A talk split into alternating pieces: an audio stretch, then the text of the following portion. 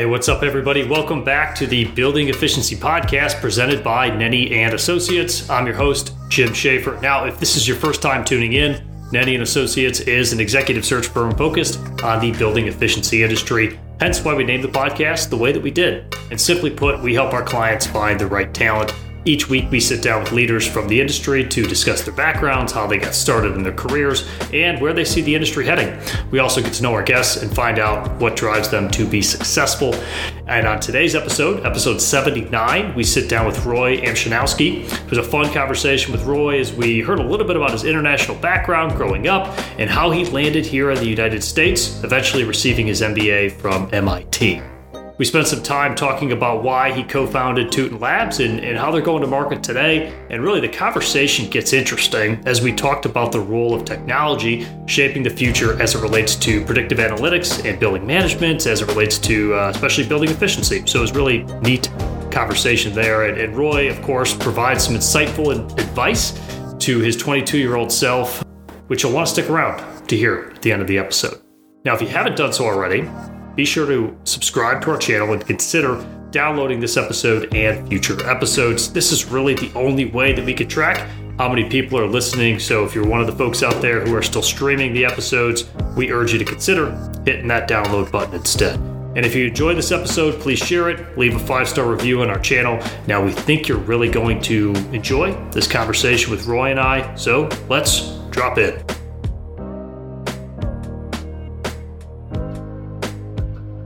Hey everyone, welcome back to the Building Efficiency Podcast. Today we're sitting down with Roy Amshanowski, who is the co-founder and CEO of Tutin Labs.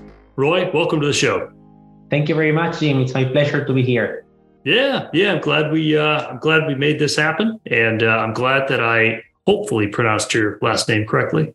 You did excellent. By the way, I, I've never seen people do, doing it so well on the first try. So well done. Oh well, we're off to uh, we're off to a good start here then. So uh, so Roy, I um I know you and I haven't spent too much time together, and uh, I know we got introduced through a mutual uh, mutual colleague here. So I have a feeling our audience probably isn't going to know uh, too much about you or Tutin Labs either. So so if we could, let's start from the beginning. Tell us a little bit about your background, where you grew up, and then kind of how you got started in your career.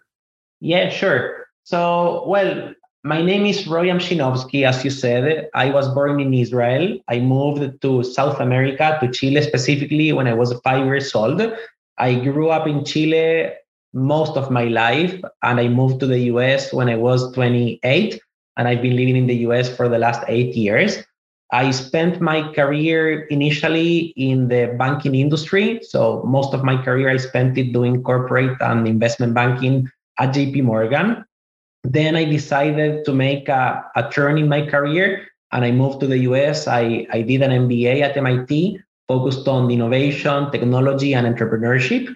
And that's when I moved towards the technology side of things. I spent some time at Amazon working in their retail department. And after spending some time at Amazon, I decided to found my own company, which is Tutin Labs, the place where I work today and with a clear objective to become a leader in workflow management in different industries. So okay. that's a quick intro.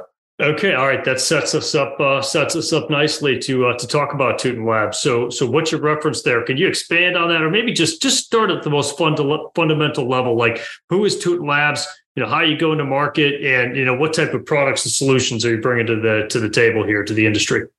Absolutely. So we see ourselves as a workflow management software company, and our main focus is to help multi site retailers to be more efficient from an energy management and spending perspective and from an operational continuity perspective as well. So basically, we look to build solutions that help our clients save money on energy spending and or save money on how they manage their operations in their facilities. And long story short, the company has been around for six years. Uh, we started originally in South America, then we moved into the US as well. And as of now, we are around 200 employees. We have presence in more than seven countries, from the US down to Chile and Argentina and everything in between. And our main purpose is making sure that our clients can grow their, their business in a sustainable way using our solutions. At the fundamental level, I'm just kind of thinking through this. It's a it's a software play. Is it a software? It's a system. I guess tell us a little bit about that. When I hear about the uh, the workflow uh, solutions that you guys are bringing to these mul- large multi-site retailers, like what exactly are they they implementing? Sure. So we see it as a combination of software and services that okay. go together with the software. And to give you a clear example, our clients are, for example, supermarket chains or convenience stores that use our solution in order to monitor their critical equipment from HVAC to lightning and to everything energy related in their stores. And we monitor all of those assets 24 7. We receive alarms based on anomalies in how those assets are functioning. And we have a set of algorithms and machine learning tools that help us predict when an asset is not functioning appropriately.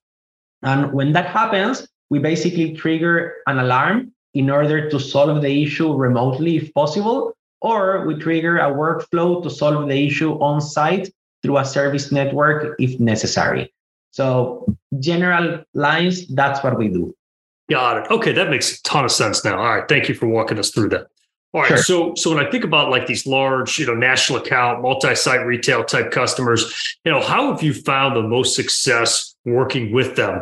Meaning, like I know they, they could be centralized or decentralized. The buying decisions might be made at the C level or they might be made at the procurement level. So, how have you and your organization, you probably have a sales team out there, but it sounds like you, you guys have been able to have success and, and gain some traction in this space. So, at what level have you found the most success in navigating some of these large corporate accounts? Wow, that's a tough question because every case is a bit different. Sure. I would say that in general, the bigger the client, the more the more difficult it is to navigate their organization. Mm-hmm. And usually it's a combination of different areas. So usually the energy management departments and the maintenance or construction departments are the main users of our solution because they are the ones that are trying to achieve energy efficiency or operational efficiency. So they tend to be our promoters internally but since our contracts are big in terms of uh, unit economics, our average contract is probably for half a million or more per year. Usually, the procurement process is also very important because whenever a company is going to spend that, that much of money on a recurring basis, the procurement department always jumps in. So at the end, we see that we need to partner with procurement, with energy management, and with the maintenance and construction departments of all of our clients. And that's the best way to reach an agreement with them. And we also see that this is not only being done through a direct B2B approach. So, of course, having a direct B2B approach is very important, but having the right partners is also very important because most of these companies, when they build a store or when they retrofit a store, they work with hardware providers in order to set up the equipment and their building management systems. And so, as long as we have the right relationships with those hardware providers, we can tie our service together to the hardware. And that's even better. So, we basically see it both ways. And you had mentioned before, you know, remote monitoring and, and diagnosing what the problem is and deciding, hey, is it on site? Does it need to be solved by somebody literally being on site, or can we do it, solve the problem remotely? I'm just thinking from like uh, from a workforce management standpoint and, and, actually getting people on site and you know having those networks set up. How often would you say the problem can be solved remotely versus hey, we really need someone physically on site? Is it 80-20? Is it 50-50? I mean, what have you typically seen? Wow. So it varies per kind of client. So the nature of how a supermarket works, believe it or not, is very different from a department store or from a convenience store. Okay. But if I would have to generalize, I would say that it's half and half. Okay. So half of the issues can be resolved remotely through the BMS system, and the other half requires some sort of on-site involvement. Sometimes it's as easy as calling to the store manager and telling the store manager that one unit has the door open and they just need to close the door and it's as simple as a phone call in other cases, you need a truck roll and you need to send a vendor to check something specific on the roof. It depends. But as time goes by, I would say that the percentage of things that can be resolved remotely is increasing because the BMS systems are more robust, enable us more bidirectional communication. And another thing that is also impacting that ratio is the possibility to do fault detection diagnostics. So with FDD, we can basically prevent an issue before it happens. And if we can prevent an issue before it happens, it's easier to solve it remotely or to solve it with a quick phone call to the store rather, rather than sending a truck roll, which would cost 300 bucks or 500 bucks, depending on the case. Yeah, yeah, and and the reason I'm curious about, I mean, one of the uh, the themes here that you know we've we've heard throughout our podcast is this the workforce shortage, the labor shortage, the folks that are actually you know out there that have that blue collar technical background that could be on site, and and everyone talks about it, right? We can't find enough good electricians, plumbers, uh, mechanics, whatever it is, it's, it's a, it's a major shortage. So that's why I was curious, like if it was trending in one direction or the other, so there's less reliance on the actual trades folks that are out there because everyone seems to have a hard time finding and employing those individuals today. Definitely, that's the trend. And in order to do that, technology is critical. And that's why we position ourselves and why we see ourselves as a software company rather than a service company, because we believe that in order to get there, you need to keep investing in r&d and have the right technological tools that will help you do that. Otherwise it's just managing service vendors and as you said nowadays and every day that goes by it's more difficult to find the, the right the right tradespeople for each job. Right right. Yeah and, and you had mentioned algorithms and you know, I'd imagine, you know, a lot of the conversation now is moving towards AI and yeah, predictive analytics and everything that um, that's going in that direction. And, and you just uh, you wonder how it's going to, you know, really play a role in our in our industry moving forward. So so I think that kind of sets us up. We're already kind of getting ahead of ourselves here, but you know, Roy, where where do you see the industry heading? Right, if you were to look 10, 15 years, I know you already touched on it here, but if you could elaborate, you know, where do you see the industry heading here? Yeah, so in, in my personal opinion, I think that the industry is yet to be disrupted. Of course, there is some technology around, there is IoT going on, there is some machine learning, artificial intelligence. But when you compare the evolution of our industry to others, and let me give you one specific example, maybe transportation, right? Transportation was completely redefined by companies like Uber or Lyft. Same thing with shopping, right? Amazon revolutionized the shopping industry. And I haven't seen yet that big revolution for building efficiency. I think that there are some tools around that are helping us to do better what we used to do 30 years ago. But still, we haven't seen that big, big change that is completely changing things. How is it going to look like? Honestly, I still don't know but I'm sure it will have to do to some extent with artificial intelligence, with machine learning, and with predictive analytics mostly, because my belief is that right now we are reacting too late to things that happen on site. And if we want to avoid reacting too late, the only way to do that is by lever- leveraging data, algorithms, and finding those problems before they happen and if you saw at some point in your life uh, a movie called Minority Report, I yeah. think it's going to be very much like that in building efficiency at some point. We'll yet to see how, but that's my view. Wow. Okay. All right. Well, that's a first here on the podcast. I haven't heard that one, but that was uh that's super interesting. Very cool. All right. So let's uh Roy, let's move to the kind of the last phase here of the uh the conversation. I wanted to ask you the same four questions that we asked to uh, to all the guests that come on here, and, and wanted to lead off with what are your daily non-negotiables? Oh, that's a good one. So I would say that I have four daily non-negotiables.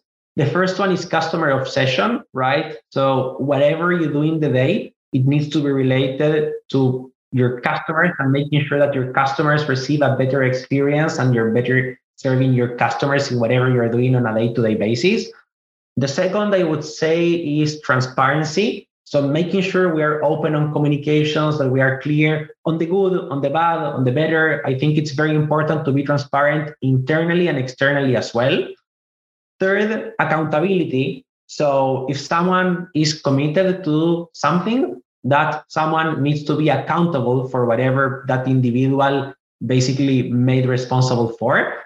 And finally, ownership. And by ownership, I, I relate it a lot to entrepreneurship. I want everyone to feel like they own the company to some extent. And in whatever thing they are doing, act like an entrepreneur. I act like this company is yours. And I believe that's the path to success at the end.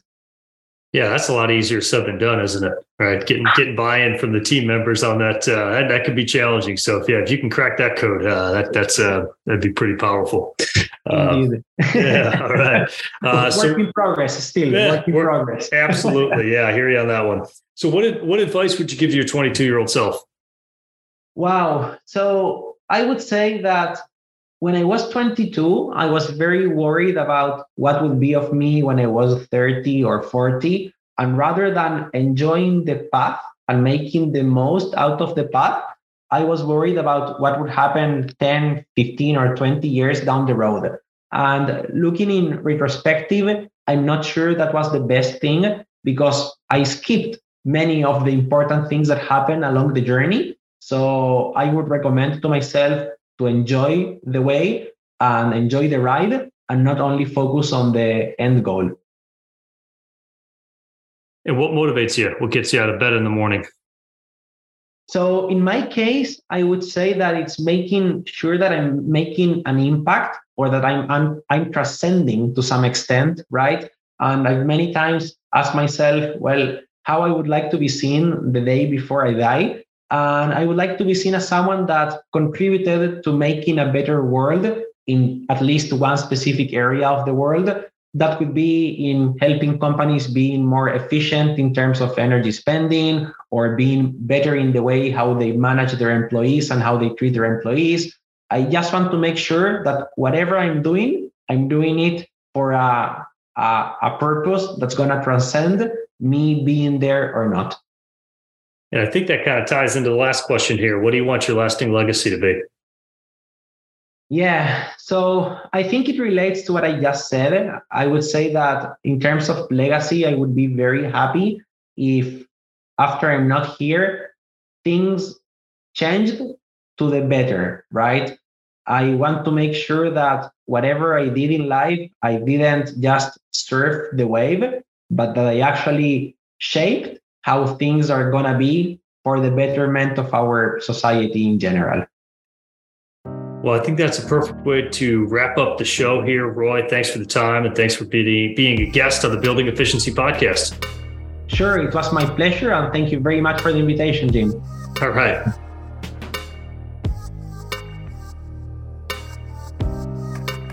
All right, there you have it, episode 79 with Roy Amshinowski. I hope everyone enjoyed this episode as much as I did. And if you did enjoy it, please be sure to subscribe to our channel wherever you enjoy listening to your favorite podcasts. We hope you're sharing this with your friends and colleagues as well. And one last thing if you have any future guests in mind from the industry, please reach out to us. We'd love to hear from you, loyal listeners. And until next time, I'm Jim Schaefer, and we'll catch you on the next episode.